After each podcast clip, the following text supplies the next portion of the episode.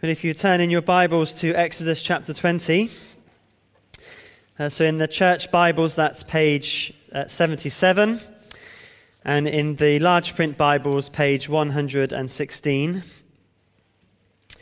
And tonight we're going to look at Exodus 20, uh, verses 4 uh, to 6.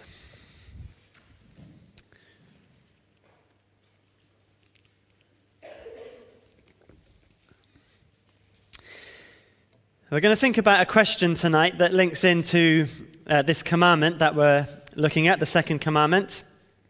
And the question is what do you think about when you think about God? That's what we're going to think about. What do you think about when you think about God? There's a lot of thinks in there, but I hope the question makes sense.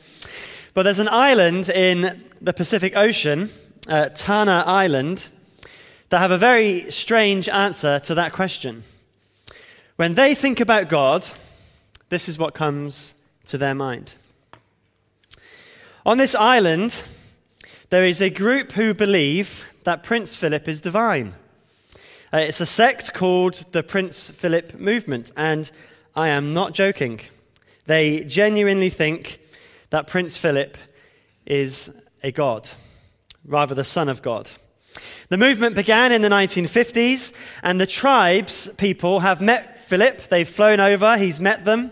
Uh, they've had exchange of gifts with him. No doubt they've worshipped him. Uh, he is their image of God. What they think about when they think of God, they think of Prince Philip. Now, in one sense, we laugh at that. It is, uh, it is ridiculous. I can affirm that from the scripture. Worship of Prince Philip is wrong and ridiculous and all of those things. God to them has been reduced to a mere man. Whatever you think about Prince Philip, uh, he is just a man. But all of us have to answer uh, this question what do you think about when you think about God? And whenever we think about something other than what God has revealed to us, we reduce God in our minds and we break that second commandment. The second commandment is about not reducing God to less than what he has revealed himself to be. And we're going to see that although these tribes people we might look at and laugh at and think are ridiculous, we all do this ourselves. I'm assuming uh, it's not Prince Philip, but there are other wrong images of God that we have. Last week we saw how Israel was unique in that it has one God. And in a polytheistic culture of many gods, uh, they were very unique. But as well as Israel being unique for having just one God, they were also unique in the fact that their God was an invisible God. In the Old Testament, nobody can see God fully. There are, if you like, glimpses of glory, but generally speaking, the God of the Bible is invisible. And this invisibleness often causes humanity a problem because we want to see with our eyes. And so the temptation has always been to make God into something that we can see. And the second commandment instructs us not to do this. Don't make God as something that you can see. Don't reduce him into an image that is visible. So let's read that commandment. We'll read it in the context uh, that it's in, in, with verses 1 to 3 uh, as well. Uh, but let's look at Exodus chapter 20, verses 1 to 6. And God spoke all these words I am the Lord your God who brought you out of Egypt, out of the land of slavery. You shall have no other gods before me. You shall not make for yourself an image in the form of anything in heaven above or on the earth beneath or in the waters below. You shall not bow down to them or worship them. For I, the Lord your God, am a jealous God, punishing the children for the sin of the parents to the third and fourth generation of those who hate me, but showing love to a thousand generations of those who love me and keep my commandments. Well, this commandment really uh, can be looked at in two elements. Uh, first of all, linked to the command of no other gods before me, this command uh, means that we must not make any images that we worship. So even if your image is not of the Lord, we are not to worship any images of any kind. But secondly, the command means that we must not make an image of the true God, the Lord our God, and worship him that way. So we're not to make any images of any other gods, firstly, but neither are we to make any images of the Lord our God. Well, what's the difference between this command and the one before it? The one before it is uh, don't worship any other gods, and this one is don't worship images or don't make images. Well, one uh, old writer, uh, a Puritan, uh, said this In the first commandment, worshipping a false God is forbidden. In this, worshipping the true God in a false manner. So, in the first commandment, worshipping a false God is forbidden, and in this, worshipping the true God in a false manner. And although we're not to worship images of other gods, that's also excluded in the first commandment. And so the second is more likely focused more on the way that we worship the Lord our God. So this commandment is really concerned with the way of worship. And the command to not make images is very broad in its scope. No images using, it says, anything in the sky. So no images of birds or of stars or planets. Uh, or anything on the earth. So no images of animals or mountains. Nothing in the sea. No images of fish or of whales or anything else. Why is it that God does not want us to do that? Because when we make an image of God, we diminish God in our hearts and in our minds. The God of the Bible is greater than anything in creation, anything in the, the sky, anything in the earth, anything in the sea. He made those things he is greater than those things. We cannot diminish him to be those things. And so when we try to make an image, we're trying to fit God into our imagination. Now think about that word, imagination. It, what's the first part of that word? Image. Im- imagination, if you like. So when we imagine God, imagine uh, the kind of God we like, we are in our minds breaking this command by making an image. Imagination is not real. God is far greater than we can imagine. We don't need to imagine what God is like because He's shown us what He's like in His Word. God gets to define who He is, everything else is just make believe. Now, sometimes it is true that God uses created things to draw out aspects of himself. So, for example, Scripture describes God as our rock. But that's not all he is. It doesn't say, I'm a rock and I'm nothing else. Scripture describes him as a shepherd, a husband, a father. These images are given to us by God in his word. So he defines them, He says what He is like, but they are aspects of God. A rock doesn't describe the full Godhead. We don't need to imagine God. He has given us all that we need to know about Him. He does not do that through sight, but really through hearing. When God appears on Mount Sinai, he is obscured but from vision by a great cloud but his voice is what is heard. And in fact, Deuteronomy chapter 4 draws this point out. It says uh, these words The Lord spoke to you out of the fire. You heard the sound of words, but saw no form. There was only a voice. He declared to you his covenant, the Ten Commandments, which he commanded you to follow, and then wrote them on two stone, on two stone tablets. There's a point being made there. You didn't see me, but you heard me. And then after this in Deuteronomy, God goes on to repeat the command don't make images. So God tells us that the way to worship is not through images, but through listening to his voice. And as we come to the New Testament, we see that Jesus is called the Word of God.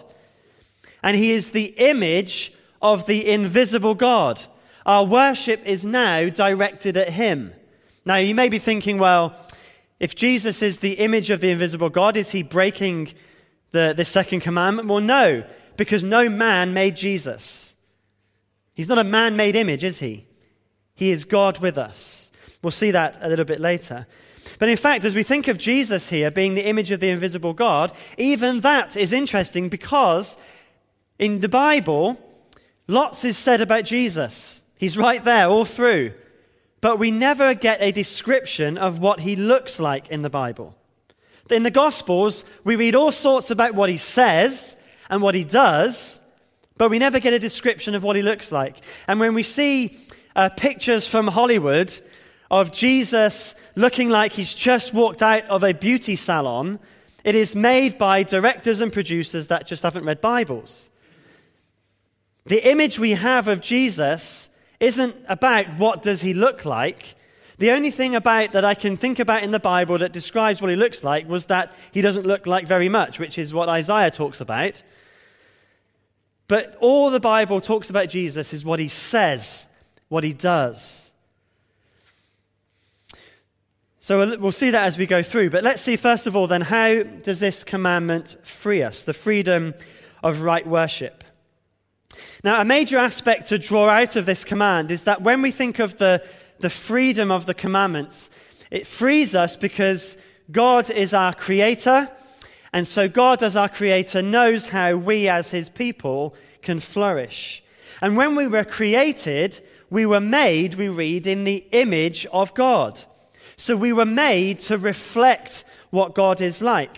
And so true freedom is not found in worshipping images, but rather in being images, as God has described to us. So we're not to worship images of God, we're to be images of God. And that's what we were made for. And that's how we are free as we worship Him as He commands. And we can only be images of God as we worship God in the way that He has designed us to worship Him. Uh, furthermore, before God gives the Ten Commandments, remember He tells us that He is the God who frees His people from slavery. And so, if He is the God who frees us to worship, then the true God is the one who is to tell us how we are to do that. So free people worship God as God tells them to worship Him. And images do not free us because they can't do anything. Uh, Isaiah 44 is a, a wonderful chapter, a, a, long chapter, which really is a, a, a polemic against idol worship. Uh, it's a great chapter to read on why not to worship idols. And it often is in very humorous ways describing how stupid they are. Well, here is just one verse that tells us about idols. All who make idols are nothing, and the things they treasure are worthless. Those who would speak up for them are blind, they are ignorant to their own shame. Idols are useless and worthless, and those that make them become useless and worthless. And in Romans 1, we read about how idolatry is a very dark exchange. We read of this how humanity exchanged the glory of the immortal God for images made to look like a mortal human being and birds and animals and reptiles. Now, God is so much more glorious and awesome than any image could ever be. So, the foolishness of making images to worship God is shown here. God is revealed through his creation, that is true. We read that a few verses earlier in Romans chapter 1. And creation reflects God, which is true. But we don't worship creation, it points us to the Creator. We are not to worship humans or anything else in creation. But actually, what Paul is writing here in Romans is another level of foolishness than just worshipping humans and animals because he says that people worship images made to look like a mortal human being, and so on. So, it's uh, just as an illustration of this, uh, some of you may have been uh, to Paris and to have gone in the Louvre, the art museum. And if you go in there, you can go and see uh, the Mona Lisa.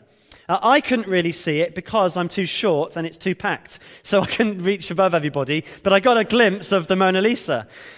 But when you go out of the Louvre, all on the streets, all around, there are postcards of the Mona Lisa.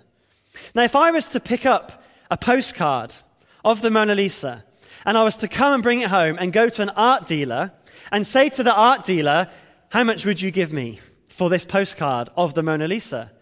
Well, the art dealer would say, Well, how stupid are you? It's a postcard of the Mona Lisa. But even more stupid is what Paul talks of here. Because this is the equivalent of me taking a photocopy of the postcard of the Mona Lisa and taking the, the photocopy of the postcard to the art dealer and saying, Art dealer, how much will you give me for this photocopy of the postcard of the Mona Lisa? It's just, it's ridiculous. And the art dealer would say, well, that, that photocopy is worthless. And in fact, the postcard isn't really worth anything. How stupid are you? Well, in terms of how we worship, all of us have been as stupid as this. Freedom is found in worshipping the true God, and worshipping the true God is worship as the true God prescribes. We cannot be free to live as God intends when we worship useless and worthless images. They cannot free us from what enslaves us. In fact, images cannot do anything. Now, for some here this evening, you may think, this commandment's great. I get a free pass because you think, well, I'm not stupid enough to go home and start whittling a wooden image of my cat or whatever. Or you may think, I don't have any statues at home, I don't do any of this kind of thing. But hold on a minute, because all of us have suffered the failure of wrong worship. And to see this, uh, turn a few pages in your Bibles to Exodus 32, where we had our Bible reading. Um, page 90, uh, no, page 70, no, yeah, page 90 in the church Bibles, uh, 136 in the large print, but just a few chapters ahead, Exodus chapter 32. It's a helpful place to go when thinking about this command, because in this chapter, Moses has gone up to Mount Sinai to meet with God, where God is telling Moses, through these commandments, how to worship him uh, in fact, as he's up on the mountain, God's also telling him about the tabernacle to build and what that should look like so that they can worship God uh, in that way and make the sacrifices and all those kinds of, of things. And after 40 days of being up there, we come to this chapter, uh, Exodus 32. Let's read uh, just verses uh, 1 to 6 and see what happens. When the people saw that Moses was so long in coming down from the mountain, they gathered round Aaron and said, Come, make us gods who will go before us. As for this fellow Moses, who brought us up out of Egypt, we don't know what has happened to him. Aaron answered them, Take off the gold earrings that your wives, your sons, and your daughters are wearing and bring them to me. So all the people took off their earrings and brought them to Aaron. He took what they handed him and made it into an idol cast in the shape of a calf, fashioning it with a tool. Then they said, These are your gods, Israel, who brought you up out of Egypt. When Aaron saw this, he built an altar in front of the calf and announced, Tomorrow there will be a festival to the Lord. So the next day, the people rose early and sacrificed burnt offerings and presented fellowship offerings. Afterwards, they sat down to eat and drink and got up to indulge in revelry. So the people, after Moses has gone up on the mountain, uh, the way I understand this is that they're bored. He's been gone for ages, and he's a bit of a disappointment, actually. He's, where, where is he? We want something else, something different to help us to worship. God doesn't seem to be doing anything, and so they want something new, something exciting, and so they ask Aaron to make them some new gods. And notice what this new thing is that they do in verse 2. They exchange, and I think there is a, a point to be made here, they exchange earrings adorning the instrument of hearing for an image which can be seen. They wanted something that they could see over what God has said. And what they could see was a calf, a young cow, which in verse 5 was worshipped in their own way. And notice how it replaced God, because in verse 5, what was the calf used for? To have a festival to the Lord. And Lord there is their God, the true God. So they want they want to use a cow to worship the Lord. They want to do something that they can have something they can see in order to worship the Lord. And so they, they, they, they worship the Lord, but in the wrong way. Now, how do we do this kind of thing? We do this when God's word is not enough for us, when God's word is no longer exciting, and so we try to worship God in a different way. Now, we can do this a lot of ways. For example, through uh, superstitions that some of us have, uh, traditions can not necessarily be a bad thing, but we can think, I can't worship God without the tradition. Uh, we need to be careful of how we think of God. If we don't allow our thinking to be shaped by God's word, the image that we have of God in our minds will be wrong. We do this especially when we think about God's attributes that are perhaps more culturally acceptable. Our image of God is one where He is a God of love and faithfulness and justice, which are all true, but that's our image of God, and then we ignore the parts of God that are unculturally acceptable His wrath, His judgment, and so on.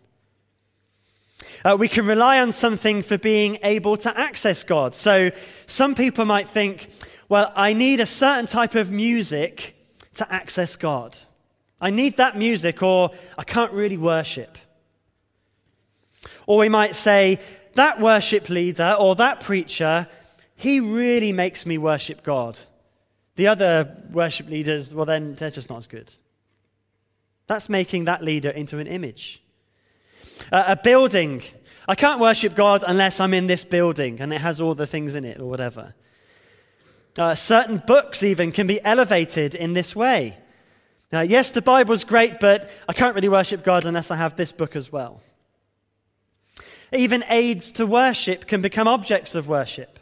So we can, uh, we, you know, we can, we can have things that remind us of God or things that are helpful, like, um, you know, if we go on a hike and you might be in creation, you think, it helps me to think of God, and that's wonderful. But once you start to worship that, and you can't worship God without that, it becomes like this calf. I need that in order to worship God. If I don't have that particular location or that particular item, I cannot worship God. And that's where uh, jewelry, like our crosses, can become objects of worship, uh, and so on and so forth. Now, those things aren't necessarily wrong, but when they are used for to worship, and we cannot worship God without them, they become wrong. And it's a fine line, isn't it? Because they can be helpful to help us worship God, but they can very quickly become images that we need in order to worship God. Even good things can be used to break the second commandment. So um, in Numbers chapter 21, we read the story there of the Israelites rebelling against God. Uh, and God uh, sends this plague of sn- poisonous snakes that bite the Israelites, and the Israelites were dying. And so God told Moses to make a snake in Numbers 21 that the Israelites can look to so that they can be healed from the snake bites. Now, they weren't to worship the snake, but the snake was used by God to help them to see that they are to look to God's provision of salvation to be saved. That's Numbers 21. That snake was kept, it was a bronze snake. And by the time we get to, the uh, to King Hezekiah in uh, 1 Kings chapter 18, the Israelites were worshipping the snake. It was, uh, I mean, God told them to make the snake. But in, in 1 Kings chapter 18, uh, we read uh, that uh, Hezekiah broke into pieces the bronze snake Moses had made, for up to that time, the Israelites had been burning incense to it. So the, the snake that was an aid of worship became an object of worship, and even a good thing that God had told them to do became something that they were using for wrong. And in the New Testament, God has given us images that help us to worship. The two that we have are, the, are baptism and the Lord's Supper. They are images that teach us the gospel in visible ways. But when we rely on either of them for salvation, we start to break the command. And throughout the history of the church, those two institutions, or ordinances rather, that God has given us have been used for uh, idol worship. So the, the, the water for baptism becomes holy water, and the bread and the wine become the real body and blood of Jesus. And they become the breaking of the second commandment. So, what this command should have us do is to think about how we worship God and make sure that we're doing so as He asks us to, not how we design. There is great danger for us as we worship images, because in Exodus 32 and verse 6, we read that the false worship of God led to drunken revelry. And when we try to reduce God to something we want or can see, our behavior reduces as well. Wrong worship leads to wrong behavior. Well, if we turn back to Exodus chapter 20, we'll see the seriousness of our failure outlined in verses 5 and 6. We are told there the reason why God does not want us to make images. He says, For I, the Lord your God, am a jealous God. Now, we often think of jealousy as a, as a bad thing. So when we're jealous for something, uh, sometimes and often that is not good. But jealousy can also be something that is good. And the example that's best used is the jealousy that a, a husband or wife has for their spouse. We looked at this a little bit last week uh, in the command to worship one God, like being a marriage. But I am jealous for my wife. I don't want to share her with somebody else. No one is going to say that that's a bad jealousy. And that's a, that's a good thing. And that's what the kind of jealousy God has here. I he's saying, I am the true God who has freed you from slavery. You are wedded to me. I am a jealous God. I don't want to share you with others. And that's for our good. And an idol or an image that sets up in a way of worship is trying to steal God's glory because it's a, it's, a, it's a pale imitation, trying to steal the glory of the great and true God. And God will not have his glory shared. And it's for our good that it's not, because our greatest need is to know God and to see his glory and to be in relationship with him. Worshipping an image is self inflicted harm. And so it's a good thing that God is a jealous God.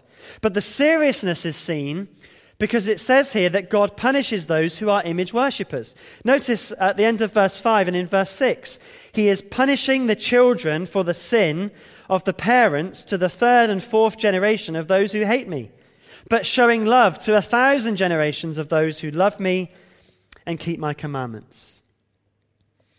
This is not saying that God punishes children for their parents' sins but rather that God punishes the children who commit the sins that their parents have committed and their grandparents, those who hate God. The children share in their parents' punishment because the children share in their parents' sin. But what this tells us is that how we worship, the way we worship, impacts future generations. Now, we can think about this in a good sense. Just think about our church here in Pelsall. Uh, we are um, coming up to 50 years old, and we are standing on the shoulders of those who have gone before us and established in this church the right way to worship word based, Christ exalting. And we are not, uh, admittedly, their physical children, but we are a generation or two beyond them and we are worshiping God the way we do today because they have shown us the way to do that. But on the other side, because of how we worship is so influenced by our parents, the way that we worship in the wrong way also uh, impacts future generations as they follow those ways. Now, it's not a universal rule that every, if we worship in the right way, therefore our children will. But usually, our children are heavily influenced by their parents. They look at how we worship. They look at what we do and the habits we have, and they imitate those. And so often those things are lifelong habits, lifelong ways of worship. Now, again, that's not a rule that always applies, I know. But it is true to say that all of us need to be careful how we worship because our children so often will follow us, whether that is good or bad. But notice how God's love is shown in verse 6. And there's a, a, a, great contrast. We've got three or four generations of those he punishes, but he's pointing out his great love to thousands. Thousands are shown his love as they declare their allegiance to God and they keep his commandments. Now, again, this doesn't mean that if um, I obey God, I, I, am right with God. Uh, what this means is that our allegiance to God is shown by keeping his commandments, worshipping in the right way. Those who really love God will worship God as God commands us to. Now, however much we have failed in this by images in our mind or by needing things in order to worship God that we really don't need, God has shown us the right way to worship by sending what appears to be a contradiction, an image. The fulfillment of right worship is Jesus, the image of the invisible God. Now remember, as I said earlier, he's not breaking the command by being an image. He's not man made. He's begotten, not created. But he, and he is fully and truly God with us. In fact, he is the fulfillment as a man of what humanity should be as they are made in the image of God. He truly reflects what God is like. And as Jesus is a man who, as we saw last week, only ever worshipped the Lord, he therefore never worshipped an image, either an image of a false God or an image of the true God. And he has come to forgive us and to free us from image worship. When the Israelites uh, in Exodus 32 worshipped the golden calf, God's anger burned in such a way that he was going to destroy Israel for the false worship. But in Exodus 32, verse 11, we read that Moses sought the favor of the Lord his God. Moses mediated and pleaded on behalf of the Israelites, and God did not destroy them. And in the New Testament, we read that Jesus mediates for us. Although he never broke this command or any other, he died in our place so that we can have a relationship with the true and living God. The only way to God is through belief in Jesus, the one who has done all that is needed to save us. We don't need anything else to save us. Christ alone, nothing else. No other image, nothing. Jesus is enough. He has done all that is needed to save us. And so now we can be forgiven and we can worship God through worshiping Jesus. So, how do we do that from now on? What is a future of right worship? Well, after Jesus ascended to heaven, the Holy Spirit came and the church was established. And in the church of the New Testament, we see the right way to worship.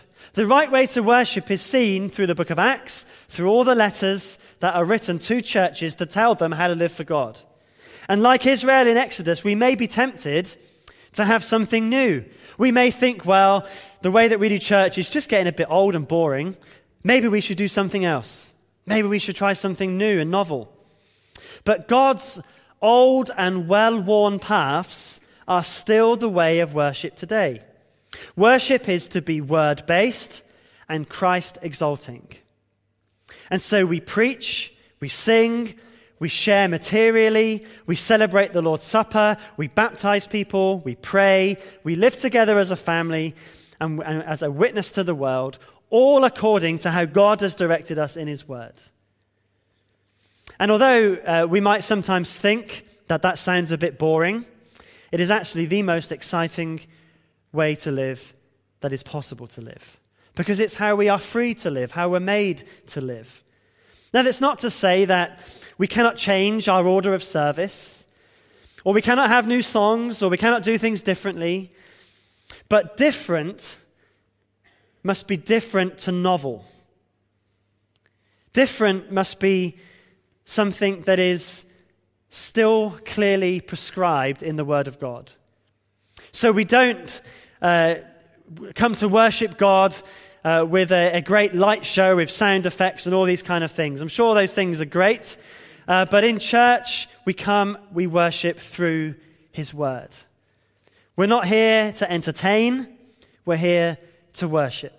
And what we do must have a gravity, a weightiness to it, because our God is a God of glory, a God, God Almighty who we come to worship. Word based, Christ exalting. Now, we can do different ways of, of our service and so on, don't get me wrong. But they must always be things that we can look at God's word and say, this is why we're doing this. So, as we close, let me ask some questions of us all, just to help us think through how we apply this command personally. So, the first question do, do you long to worship God differently to how he says he wants to be worshipped? In other words, are you bored with the Bible? Second question Is there a, a physical object or a visual image that you feel you must have in order to worship God? If you don't have this image or this, this object, I can't worship. Have you got superstitions or traditions that if they were broken in some way, you just couldn't worship God? Your, your, your Christian life would fall apart. And finally, do you think right thoughts about God? Are the thoughts that you have about God drawn from the scriptures that God has given that tells us about himself? Or are you thinking, I'd rather God be this way, so I'm going to think of him like that? And as a great application, the best way that we can worship God in our thought life is to read the Bible. Not just the bits you like, but all of it and see what the Bible says about what God says about himself. How we answer these questions impact how we worship, and as a consequence, how we worship, how we live for God. So let's worship Jesus as he calls us to until the day comes in glory when we shall say to ourselves and to each other, You shall not make yourselves an image but we will worship Jesus, the image of the invisible God. Well, we're going to close uh, with a hymn uh, that prays that the Lord and no other image really would or idols would be our vision. So let's close by standing and singing uh, be